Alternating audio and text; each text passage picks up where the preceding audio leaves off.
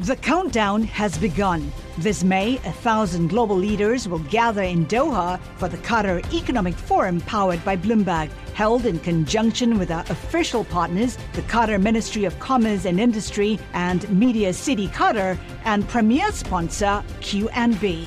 Join heads of state, influential ministers, and leading CEOs to make new connections and gain unique insights. Learn more at QatarEconomicForum.com. You're listening to Bloomberg Business of Sports from Bloomberg Radio. This is the Bloomberg Business of Sports show. We explore the big money issues in the world of sports. I'm Michael Barr. I'm Scarlet Fu. Coming up today, we'll be chatting with Oakland A's President Dave Kaval on the state of the team as they look to build for the future on the field and hope to find a new home. That's straight ahead on the Bloomberg Business of Sports show. But first, let's look at some of the top stories of the week. A lot of soccer stories to talk about. And let's start, first of all, about CTE, uh, because it's something that we know about it in football. And in hockey. And in hockey. But people forget in soccer sometimes you have to use your head. And, and, i'm not talking about as in just thinking. I'm talking about you use your head to hit the ball. And their collisions are going mm-hmm. on out there. Yeah. and now finally you know someone has said look i've gone public with my cte Yes, we're talking about former MLS defender Scott Vermillion. He has the degenerative brain disease. Uh, researchers have diagnosed that uh, he has CTE for the first time, uh, or in an MLS player. And of course, this is a, a, player who died of an accidental drug overdose back mm. in December of 2020 at the age of 44. We're not able to directly say that he died of CTE because clearly the catalyst was an accidental drug overdose, but perhaps there was a link to his playing days as to why he developed this disease. And I think it's important here that we make the point that this is not limited to collision sports like football and hockey. Right. And this has huge repercussions for kids who play soccer in the US uh, and around the world as well. And there have been steps taken to perhaps reduce uh, the number of kids who might head the ball yeah, yeah. And and make it so that it's not something they do below the age of 14 to reduce the likelihood of repeated blows to the head. I, I think of all the sports like that, like with football, and I always think of the name Dave Duerson, uh, who played in the NFL. And he wound up with, uh, he, he had a degenerative brain disease, and, and sadly, uh, he committed suicide. And mm-hmm. before he shot himself, he shot himself in the heart. He said, "Look, I want you guys to look at my brain and study it mm. and see what's going on. I know it's taken a, a, dark turn, but CTE is something that has to be handled. It's not." It's not a happy topic at all, and and the soccer player is the whole family of that soccer player went through the same thing. The father of the player said uh, we hope this will be a wake up call to the soccer community in particular to support former players, get them the help they need so that something good can come out of uh, what has happened with their family. Now, there is other soccer news, and uh, it's a little bit more Brighton here. Let's, uh, Amazon said to boost UK soccer coverage with the UEFA deal, it is going to now broadcast the top football tournament in the UK. Yeah. and that's according to people familiar with the matter. Amazon, man, has been really pushing hard to get into sports. Yeah, they're upping their content, and live sports is the only appointment viewing anyone does, apparently. So Amazon has money to spend as well. Amazon, of course, is a number of broadcasters that are set to sign media rights with UEFA. So it's not the only one, but it's interesting that it's joined the fray and can be an active bidder. The value of this three year contract, according to people familiar with the matter, may be about 20% higher than mm-hmm. the previous cycle. So that premium just keeps increasing. There are estimates out there. Uh, this deal could be around 1.7 billion euros. And speaking of more going on about the broadcast rights. Barcelona sold some of its television rights. Gee, what is a TV now these days? I'm an old man. live man. sports. Yeah, they've sold it for more than 200 million euros to help its finances. That's according to what the club said. And to be exact, it is 207.5 million euros break it down dollars, $215 million in exchange for 10% of the club's Spanish League TV rights for the next 25 years. That's a really long contract. And it's relatively cheap when you think about it. Yeah, why 25 years? They hold the product, so they don't need to sell it for 25 years. They could sell it for five years. Well, according to what they're saying, they want to get themselves in position now. They they it's a major need the cash forward. now. Yeah, they want to include they want to improve the the club's financial resources. I know, but- and competitive positioning as they Yeah, but they're selling it cheap. When are we going to get our mindset here in the United States that soccer is the king sport? And it, all around the world, except here, it's like okay, it's nice. Well, we have but- football, we have the NFL. Yeah, but I mean, it's we, we Barr, let's talk again in October or December or January no. when, like, you won't even mention soccer because you're all excited about the NFL playoffs. Yeah, you're daggone right. Who's going to talk about soccer then? Hey, yeah, we'll, we'll be talking more about. Yeah, he socked him. They got in a fight. the They're like, field. whatever. We're not talking about soccer. We're not Gonna, We're not going to talk about football. We're going to talk about the NFL. We're going to talk about the playoffs. I, I know, I know, I know that, it, uh, but uh, soccer is big around the world. yeah, it's the world sport, but Okay. it can't compete with any given Sunday. Well, no, that is true. Up next, You're gonna you're gonna watch Barcelona over your Detroit Lions. Why, why you want to embarrass me in front of the national audience? up, up next on the show, we speak with Dave Kaval, president of the Oakland A's. Just schooled me, man. It's the straight ahead on the Bloomberg Business of Sports. I'm Michael Barr. You can follow me on Twitter at Big Bar Sports. I'm Scarlet Fu. Let's just check Michael Barr's Twitter feed come December, come January, and see what whether he's talking about soccer. I'm at Scarlet Fu on Twitter. Oh man, that was ouch with an exclamation point. Don't forget to catch our podcast. That's Mondays, Wednesdays, and Thursdays on all your podcast platforms right here on Bloomberg Business of Sports from Bloomberg Radio.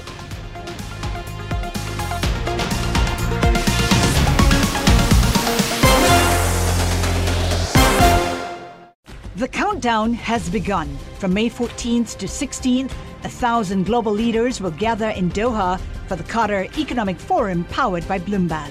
Join heads of state, influential ministers, and leading CEOs to make new connections, gain unique insights, and uncover valuable opportunities in one of the world's most rapidly rising regions.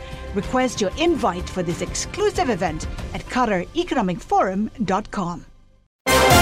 You're listening to Bloomberg Business of Sports from Bloomberg Radio.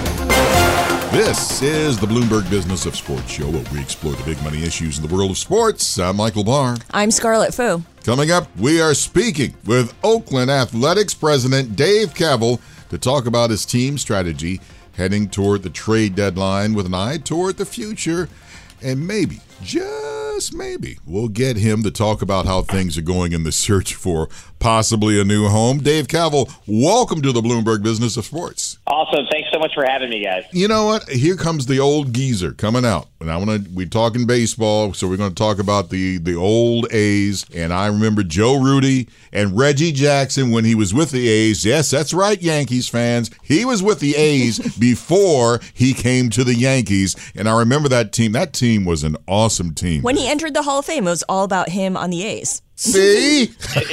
It was. Yes, you remember correctly. And, they, and, you know, they won three straight world championships in the early 70s and just such a colorful team of characters and uh, really amazing to watch with the Kelly Green uniforms Yeah. and, you know, mustache gang. You know, it was just an incredible period for baseball and, and sport. What happens when a team, unfortunately, let's let's just say it's it's not the best year going right now. Sometimes you know it's a little you know a little down season this year, but I mean you're the team that you know where you had Moneyball and everything, so uh, there's such a rich history for you guys to come back. Well, and you know, we're we're this is part of the Moneyball cycle. You know, we have a situation where you know because of our limited resources and um, you know it's harder for us to sign free agents and sign players once they become free agent eligible. We kind of have a cycle where we have two or three years where we're very competitive. You know, we won 97 games three years in a row, uh, and then there's kind of like a, a reset or the cycle kind of goes down, and then you pop right back up. And, you know, Billy Beane and David Forst on our baseball side have done an incredible job uh, in the past, you know, really 20 years, you know, navigating that and making sure that many years, I mean, more than half the years, we're in the playoffs, which is, I think, as high as almost any club in the league. So we're kind of in that cycle right now and getting a lot of good young players and getting an exciting team on the field uh, that we can build towards over the next couple years. I hear what you're saying about how there's these cycles where you're up and then, you know, you have to kind of regroup, but so many more teams are engaged in Moneyball as well. What you were doing back when Billy Beane started it worked really well because no one seemed to really understand how to value the metrics that you're arbitraging. But the market is much more mature on that. And what you're doing is no longer as distinctive as it was back then. Talk a little bit about how other teams are also looking for that same edge through market inefficiencies and how that changes what you then have to do. Well, you're absolutely right. You know, it's really become pervasive across not just baseball, but sports in general. Yes. Where all teams have an analytics focus because it's so effective. Uh, you know, what Billy Beane was able to do uh, and, you know, his team and Paul DePodesta in, in the early 2000s has really been copied. So, you have to find your next edge. And I think the one area that I always see where we do a very good job, and I think there's some other teams like Tampa in the same boat, uh, the Guardians, is having the discipline to make the right decision.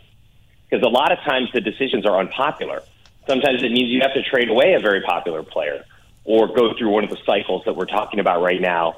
But in the medium term and the long term, you have better outcomes. And so I still think there are ways to have an edge against other teams but it's become way, way harder, and you need to actually, you know, basically hit at a higher batting average on that. So when you're looking for that edge, is that edge going to come in the form of a metric that others have not yet discovered, or is it uh, in how you respond to learning about a market inefficiency? How exactly do you deploy it? Well, one, one is actually trying to find new edges in different ways, and another way is is getting better at communicating um, analytics to the actual players. I think that's something that you've seen across sports.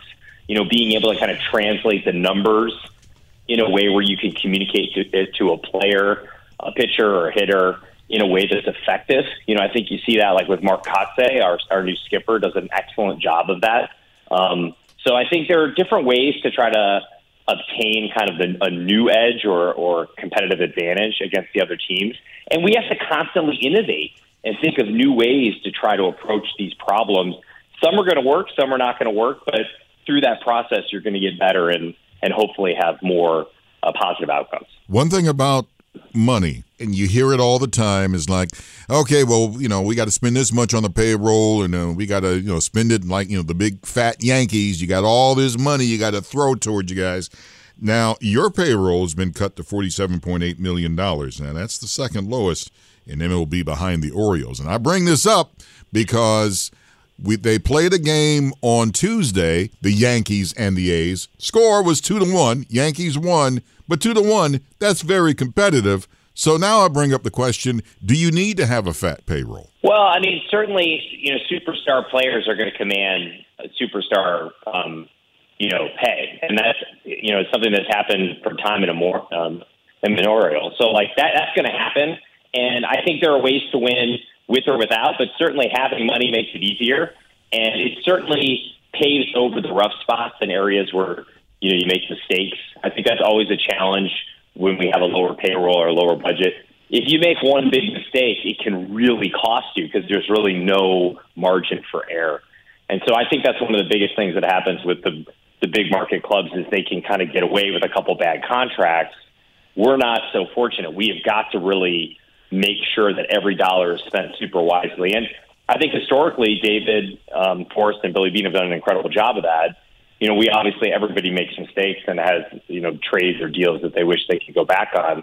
Um, but I think overall, that's a different focus. We just have to be more efficient because you have less resources. Hmm, Bobby Padilla. I never heard of him before.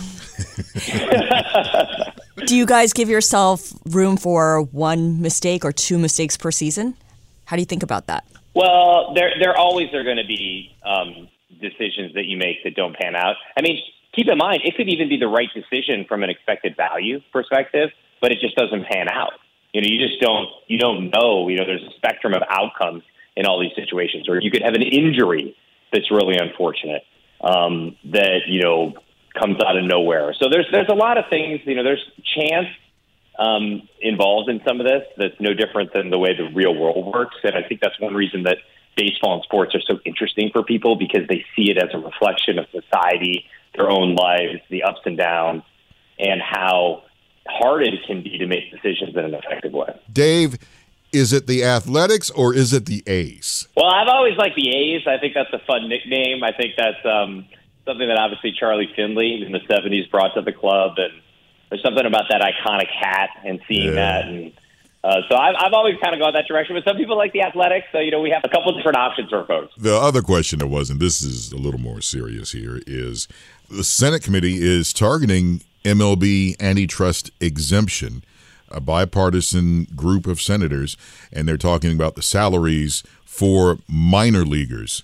Your thoughts about it, uh, first of all, about minor league players uh, trying to get their fair share of getting paid, and this uh, committee about the MLB antitrust exemption. Well, I mean, obviously, we take all the actions and you know work of these government uh, panels very seriously, and I know the league office and all the folks there uh, are spending time um, educating all the key stakeholders on the current state of affairs in the industry, the majors, the minors, how it affects our business, and I, I know that's been a really positive conversation, and I think that's going to continue, and I think it'll shape the discussion around some of these meetings, and hopefully the outcomes that are created can be positive and maybe better reflect like the current environment that we're in. The MLB took over operations of the minor leagues before the 2021 season. They made a lot of big changes. Can you talk a little bit about what the Oakland A's has done with its minor league team in terms of um, improving conditions for minor league players? Yeah, so I mean, obviously, coming out of the pandemic, I think one of the key focuses was like just getting back operating, uh, figuring out which locations, because it kind of was a musical chairs every couple of years in the past. You didn't know where your affiliate was going to be. It might be in Texas, it might be in Michigan, it might be in Ohio. And so they we've kind of brought a little more stability to that. There's also been a huge investment in facilities to ensure that the facilities are considerably better for the players. So I think those are important steps that have occurred as part of this transition. And that's all going to be important to make sure that we have the best environment for training for the players, uh, and also a good environment for fans in these communities to watch the games. I mean, that's the other thing too. You know, the minor leagues often are a kind of an entree point for fans into baseball especially in some of these rural communities. You brought up fans, and the A's, they do have a, a loyal fan base, but unfortunately, it, you have low attendance. We're talking like about 8,400 average per game. How do you get more butts in the seats? Well, we fundamentally need a new facility. You know, our, our current uh, Oakland Alameda Coliseum is 10 years past its useful life. You know, it's not competitive with the other professional sports venues in the Bay Area or even in the country. And we need to do what we can, and we're spending millions of dollars a, a, a month, you know, working on these parallel paths to determine if we can either get our waterfront ballpark in Oakland built or an option in Las Vegas. And that is really the prime focus of the organization now is solving that really 20 year question of where the A's are going to be because we need to get in a new home so we can have a great experience for our fans, for you know a bigger payroll, and more competitive play on the field. Will your fan base follow you along to wherever you end up? I, We have fans all over the country. You know, one thing, you know, Facebook did a study of like fans in different counties and things of that nature. And A's fans was like the number two in like so many parts of the country. So you would go to like Phoenix and like the top would be the Diamondbacks and then two would be the A's. So there's a little bit of a diaspora of A's fans around the country, which I think uh, plays well to like if we have a new facility either in Oakland or Las Vegas, you know, people are, can come back and say, hey, that's somewhere I want to come and watch that, or I want to watch it on television. And so I think there's kind of a sleeping giant out there if we can continue to find a way to have a new facility, uh, to be, you know, more competitive. You know, obviously we, over the last five years, been in the playoffs, you know, for those years. So we've had success on the diamond, but we need to match that up with a great fan experience in in the stadium too. Do you think there are more A's fans outside of Oakland, the East Bay area, than there are inside? I think I think there actually are. Yeah, because you know this area, you know, I've lived here 30 years in the Bay Area. It's been very transient over the last generation. People have moved in and out. A lot of the people who grew up here, like in the 80s, and followed McGwire and Canseco and those players have have moved somewhere else. And so those are you know the kernels of fans in other locations, and they watch us on television or listen on A's on the radio. And so we want to create and, and foster that connection and build it through those fans that are kind of in other places. Stand by. We have more coming up with Dave Kaval, president of the Oakland Athletics or Oakland A's, whichever you prefer. We'll talk more about the team and we're going to talk more about all the amenities that they have at some of the A's games. That's straight ahead on the Bloomberg Business of Sports. I'm Michael Barr. You can follow me on Twitter at Big Bar Sports. And follow me on Twitter at Scarlet Fu. Do not forget Really, I didn't even use a contraction. Do not forget to catch our podcast. That's Mondays, Wednesdays, and Thursdays on all your podcast platforms and right here on Bloomberg Business of Sports from Bloomberg Radio.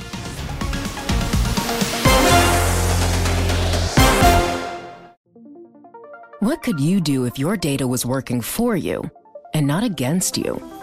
With Bloomberg delivering enterprise data directly to your systems, you get easy access to the details you want, optimized for higher level analysis, and financial data experts committed to helping you maximize your every move. Our data is made for more, so you can show the world what you're made of. Visit Bloomberg.com slash enterprise data to learn more. You're listening to Bloomberg Business of Sports from Bloomberg Radio. This is the Bloomberg Business of Sports show where we explore the big money issues in the world of sports. I'm Michael Barr. I'm Scarlet Fu. And on the show today, we're speaking with Oakland Athletics President Dave Kaval. Kaval, sir, is the seventh president in the history of the organization and has played a huge role in revamping the fan experience at A's games, like adding amenities like gourmet food trucks and all the access to the clubs, the gourmet food trucks, creating new ticket programs, the gourmet food trucks, and even hosting Major League Baseball's first completely free game and gourmet food trucks. So I guess my question to you is, how about those gourmet food trucks? Because that sounds yeah, like a great well, idea. It is. And, you know, for all the games, we created this incredible environment called Championship Plaza. It celebrates our nine world championships. And we get anywhere from eight to ten food trucks out at the games. You get everything from you know uh, Creole food from Louisiana to barbecue. To, we get the you know crab shack comes out. I mean, so it's just oh, incredible yeah. different food offerings, and it's just you know I'm getting hungry just talking about it right now. and we get the Italian ice. I love the Italian ice one. It's just incredible. So all the food options are really fun, and it, it's kind of a cool like festival atmosphere and there's a big video board you can watch the game. And we did this down when I ran the the soccer team in San Jose, the Earthquakes, and it's just a great environment uh, for families um, to hang out and be at the game, kind of in a different context. Yeah, I think about the times I go to what used to be Pac Bell Park, and I, I can't even honestly recall what the name of it is now.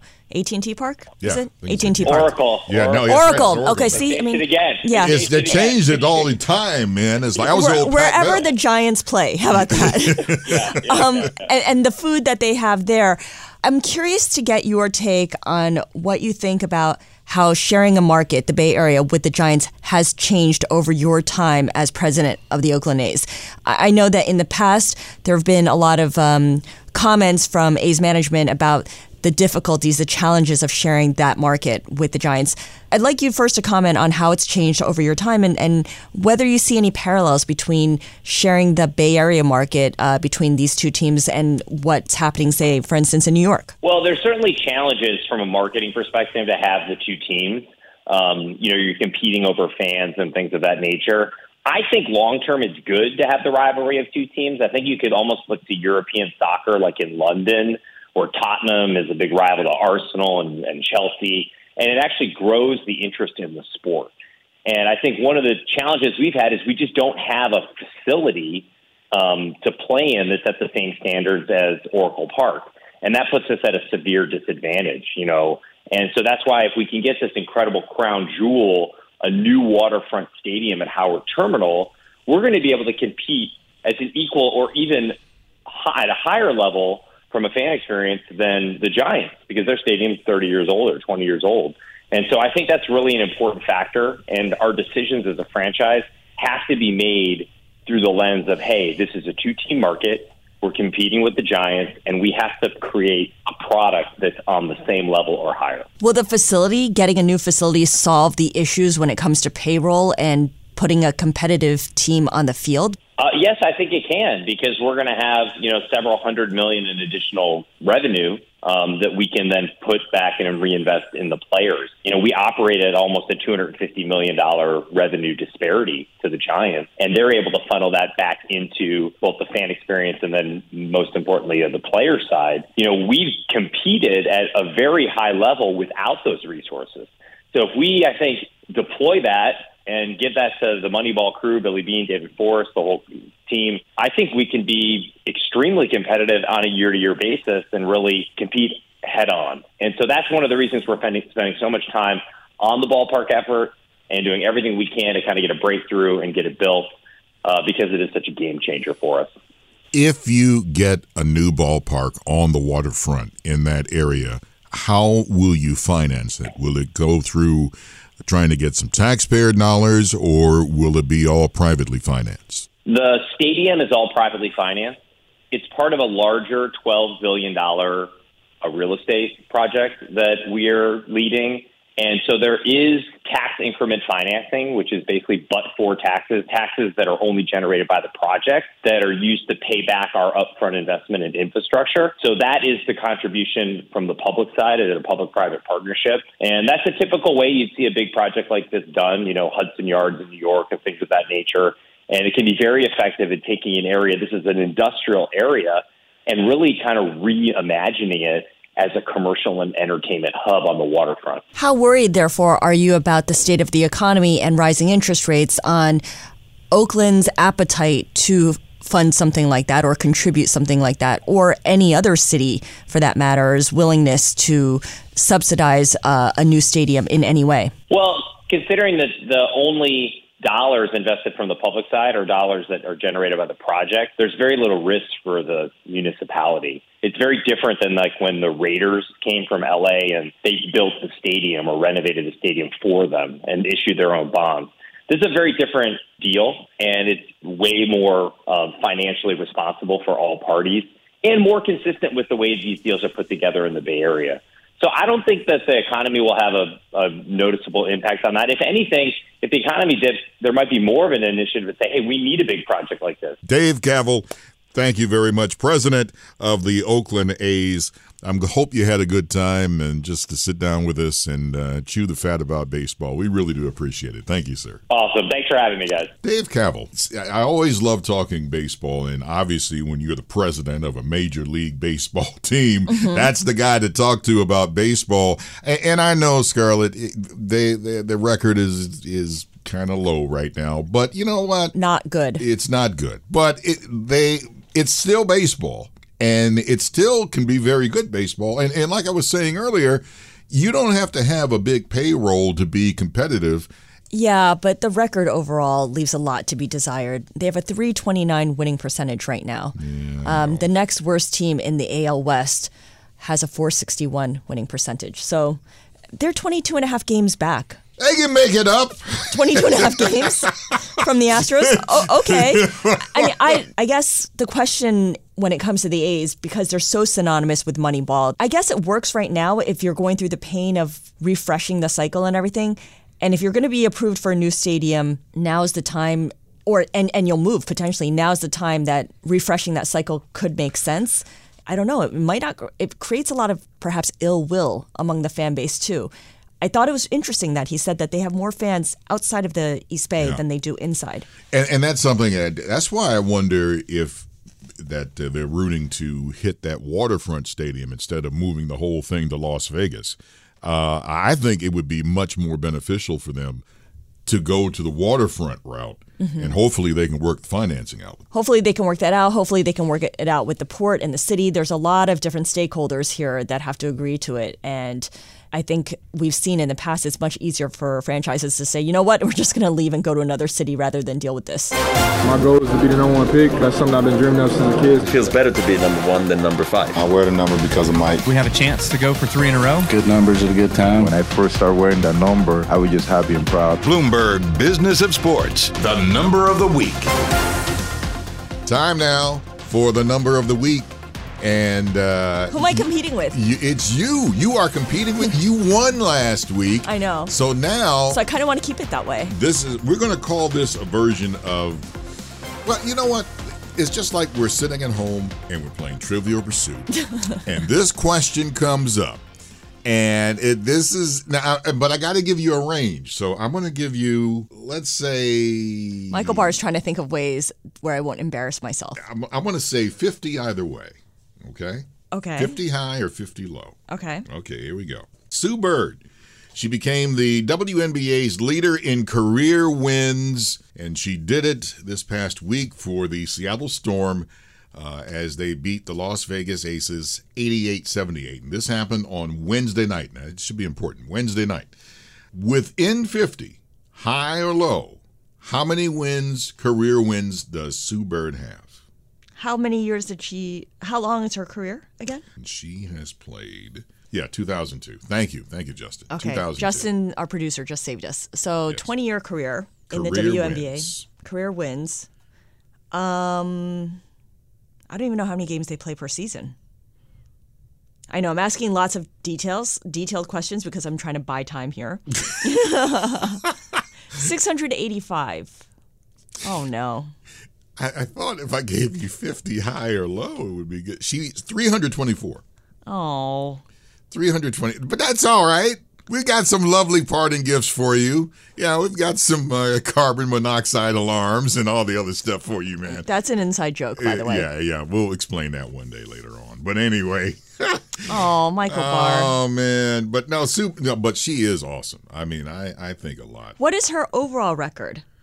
Now I don't know her overall record. I will apologize for that because I'm just So um, maybe she's played that many games overall. Well, no, it, career wins. Now it's true. I see what you're saying. Right, like- career, you know, could have been all that. Career games played. Yeah. Okay, we'll give you that. All right. See, All right. trying to find a way to to save face.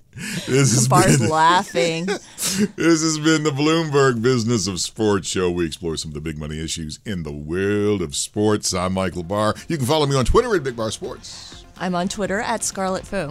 And of course, you can download this show because it is downloaded every Monday, Wednesday, and Thursday. You have been listening to the Bloomberg Business of Sports from Bloomberg Radio around the world.